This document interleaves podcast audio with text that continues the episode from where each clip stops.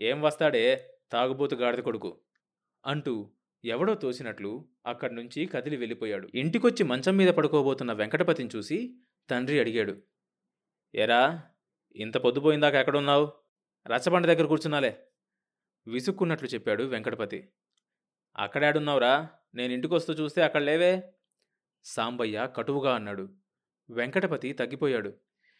అక్కడ కాసేపు కూర్చొని పల్లెకెళ్ళాలే. ఎందుకురా పలకెళ్ళింది? తండ్రి గద్దించడిగాడు. చింతన్ని నైపోగు తోలడానికి తెల్లారగట్ట రమ్మన్నా. ధైర్యాన్ని పుంజుకొని చెప్పాడు కొడుకు. చింతలెందుకురా మళ్ళీ? ఏ సోపు కొడుకుని రమ్మని చెప్పాంగా? నాకేం తెలుసు? నీ ముందే కదరా చెప్పాను. మర్చిపోయానులే. పోతావురా పోతావు. మొలతాటికి కట్టుకున్న తాళం చెవుల గుత్తిని సర్దుకొని పడుకున్నాడు సాంబయ్య. ఉగాది వెళ్ళింది. మాగాటి భూమి నెర్రలు కొట్టి నోర్లు తెరిచి రోహిణి ఎండలు మేశాయి. వెంకటపతి భూమికి ఎరువులు తోలాడు. తొలకరి వానలు పడ్డాయి. ఏరువాకొచ్చింది. కొత్త కాలువ వరద నీటితో పొంగి పారుతోంది. వెంకటపతి భూమి దున్ని నీరు పెట్టాడు. నాటు వేశాడు. వినాయక చవితొచ్చింది. వెంకటపతి కలుపు తీసి ఎరువులు చల్లి నీరు పెట్టాడు. దసరా పండగొచ్చింది. పైరు ఏపుగా పెరిగింది. వెంకటపతి పాలకంకులకు మందు కొట్టి పురుగును చంపాడు. దీపావళి పండగ కోటి దీపాల వెలుగులతో కొత్త ఆశల్ని మోసుకొని వస్తుండగా వెంకటపతి వరికోతలారంభించాడు. ఓదెలు వారగానే కుప్పలు వేయించసాగాడు. తూర్పు పొలం కుప్ప వేయడం అవగానే కొత్త కాలువ కింద పొలం కుప్ప వేస్తుండగా వెంకటపతికి మూడు తక్కువగా మూడు పదులు నిండాయి. పొద్దువాలకు ముందే కుప్ప వేయడం పూర్తయింది. కూలీలు జట్టుగా కలిసి వెళ్ళిపోయారు. గుంటలో కాళ్ళు చేతులు కడుక్కొని తలగుడ్డ తీసి విదిలించుకుంటున్న వెంకటపతికి చేలో పరిగెత్తుకొస్తున్న చింతడి పెళ్ళం మాణిక్యం ఒంటరిగా కనిపించింది. ఓరచూపులు చూస్తూ కుప్ప వెనక్కి చేరింది. వెంకటపతిలో అణిగి ఉన్న భౌతిక వాంఛలు మేలుకున్నాయి. ఉడుకు రక్తం మెదడులోకి చిమ్మింది. వరి కుప్పకేసి దూకుడుగా వచ్చాడు. కుప్ప కానుకొని నుంచున్న మాణిక్యం తనను చూసి పారిపోతుందనుకున్న మాణిక్యం వెంకటపతి కళ్ళల్లోకి సూటిగా చూసి కిసుక్కున నవ్వింది. వెంకటపతి మాణిక్యం ముందుకొచ్చాడు. లేడి పిల్లను నోటికి ఖర్చుకోబోయే ముందు అటూ ఇటూ చూసే పెద్ద పులిలాగా వెంకటపతి తల తిప్పి పక్కకు చూశాడు. బాణాకర్ర తీసుకొని గనం మీద నడిచొస్తున్న సాంబయ్య కనిపించాడు. కుప్ప సర్దుతున్నట్లు చేతులాడిస్తూ కుప్ప చుట్టూ తిరగసాగాడు. అల్లంత దూరంలో సాంబయ్యను చూసిన మాణిక్యం పరిగిబుట్ట నెత్తిన పెట్టుకొని మాగాటికి అడ్డం పడి పోసాగింది. తూర్పు గనం మీద వస్తున్న సాంబయ్య అడ్డం తిరిగి దక్షిణపు గట్టు ఎక్కాడు. సాంబయ్యను తప్పించుకున్నాననుకుని తల వంచుకొని ఉరకలు తీస్తున్న మాణిక్యం నెత్తిమీద బుట్టను వెనక నుంచి గుంజగా వెనక్కి ఒరిగిపోయి ఆగిపోయింది.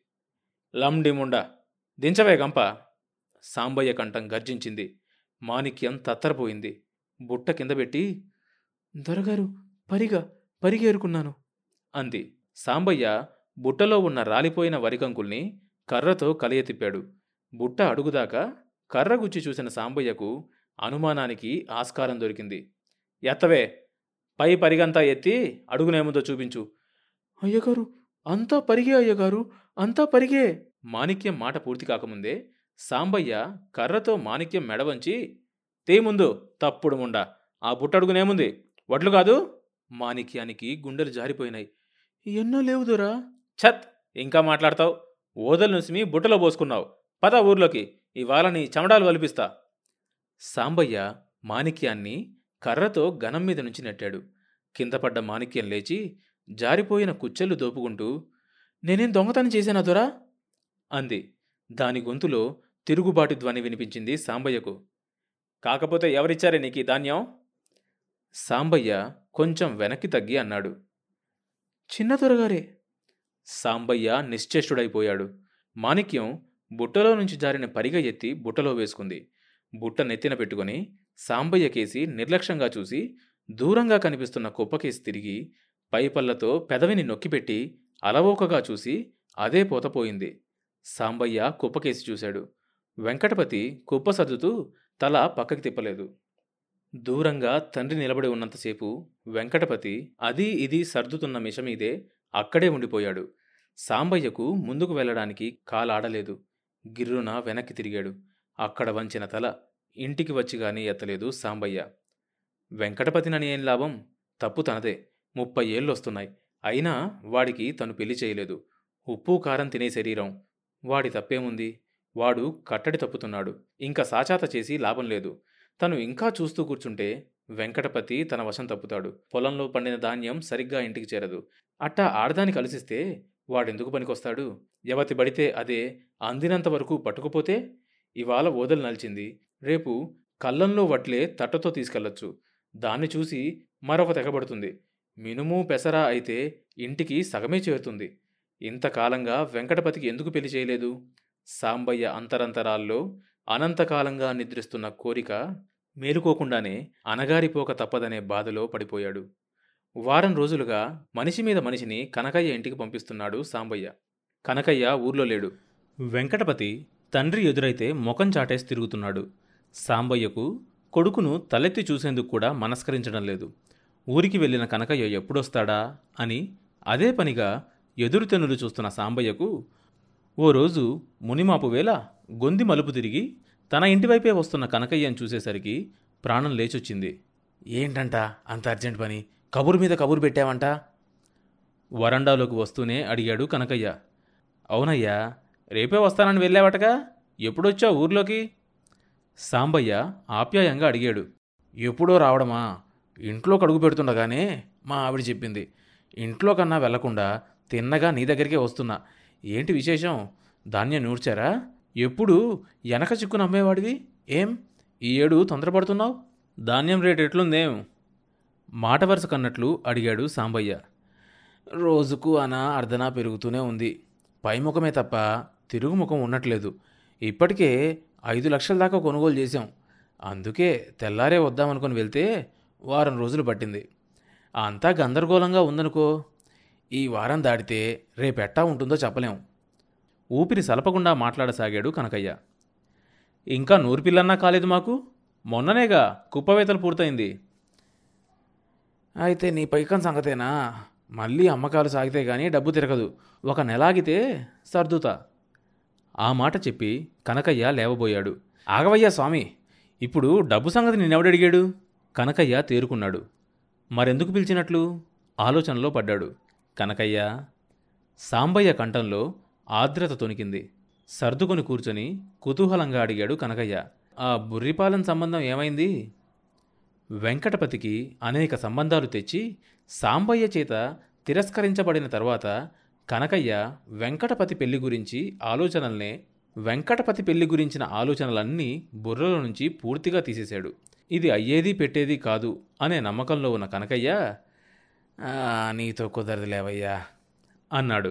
సాంబయ్య ముఖంలోకి నవ్వు తెచ్చుకొని నేరం నా మీదే పెడుతున్నావు. నేను కోరిన సంబంధం నువ్వు తెస్తే నేను కాదన్నదెప్పుడు? అన్నాడు. అయితే ఆ బుర్రిపాలెం అమ్మాయి పెళ్ళి ఇంకా కుదిరినట్లే. సంబంధం ఖాయం చేయించమంటావా? మళ్ళీ అదే పాట. నీ వరస నీదే గాని నా మాట చెవున పడనీయవెందుకు? అన్నాడు సాంబయ్య. ఈ పారి కనకయ్య చిత్తైపోయాడు. ఏంటి సాంబయ్య? నాంచక నీ మనసులో ఉందేంటో తేల్చి చెప్పు. బలరామయ్య గారి ఆఖరమ్మాయి లేదు? ఆ మాట వింటుంటే కనకయ్య బిల్లంగుడులా లేచిపడ్డాడు. మూడేళ్ళ నాడు రెండో పిల్ల సంబంధం అడిగితే బలరామ ఏమన్నాడో తెలుసా? ఏమన్నాడేంటి? సాంబయ్య గుబురు కనుబొమ్మలు కదిలాయి. ఊరుబోయిన వెంకయ్య మనవడికి నా కూతురు అడగడానికి వచ్చావా మళ్ళీ ఊసెత్తితే చెప్పు తీసుకు కొడతా అన్నాడు బలరామయ్య.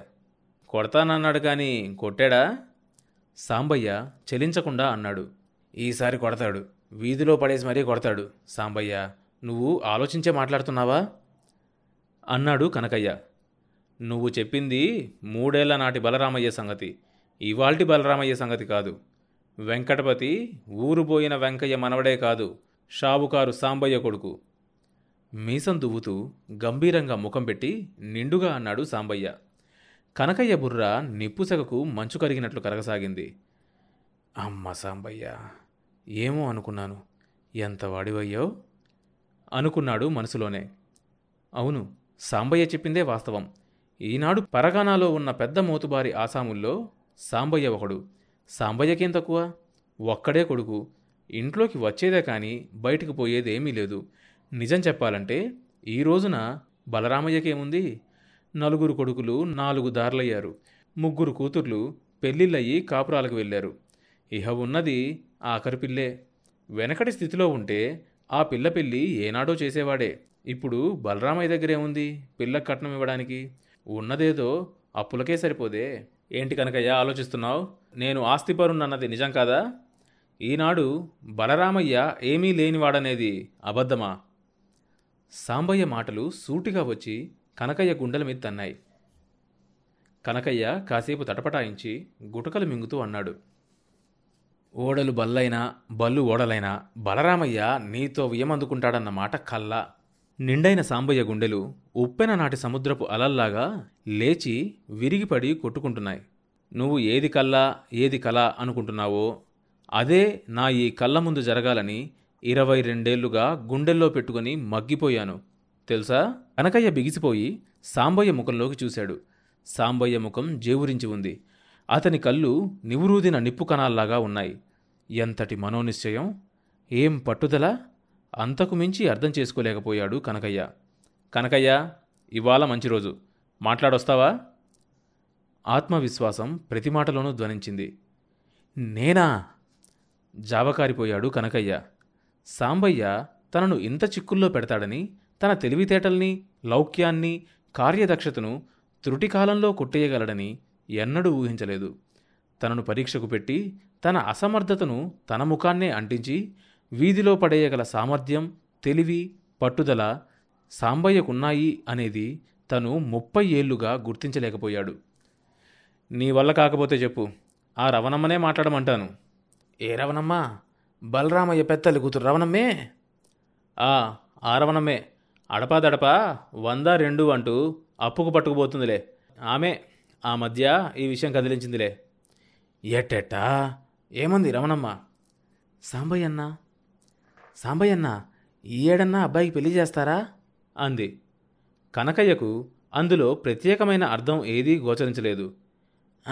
అడిగింది. అడిగితే? అన్నాడు బుర్రగోక్కుంటూ. అడిగట్లో సంబంధం పెట్టుకొని ఎక్కడెక్కడో వెతుకుతావెందుకు ఊర్లో సంబంధం బలరామయ్యను కదిలిని చూడరాదా? అంది సాంబయ్య చుట్ట వెలిగించి గుప్పు గుప్పున పొగ వదులుతూ అది సంగతి అన్నాడు. మరి ఆ రవణమ్మనే అడుగు చూడమని లేకపోయావా? ఆలోచనలో పడి అన్నాడు కనకయ్య. ఆ మాత్రం తెలియక కాదు నేను పిలిచింది. రవణమ్మ ఏమాత్రమో బలరామయ్య అభిప్రాయాన్ని పసిగట్టకపోతే ఆ మాట వచ్చి నాతో అనదు. ఆమె ఉద్దేశం ఇక నన్ను రంగంలోకి దిగమని. తర్వాత భాగం వచ్చే ఎపిసోడ్లో వినొచ్చు. ఈ షో అన్ని మేజర్ పాడ్కాస్ట్ ప్లాట్ఫామ్స్లో వినొచ్చు. కొత్త ఎపిసోడ్ రిలీజ్ అయినప్పుడు మీకు తెలియడం కోసం సబ్స్క్రైబ్ చేసుకొని నోటిఫికేషన్ టర్న్ ఆన్ చేసుకోండి.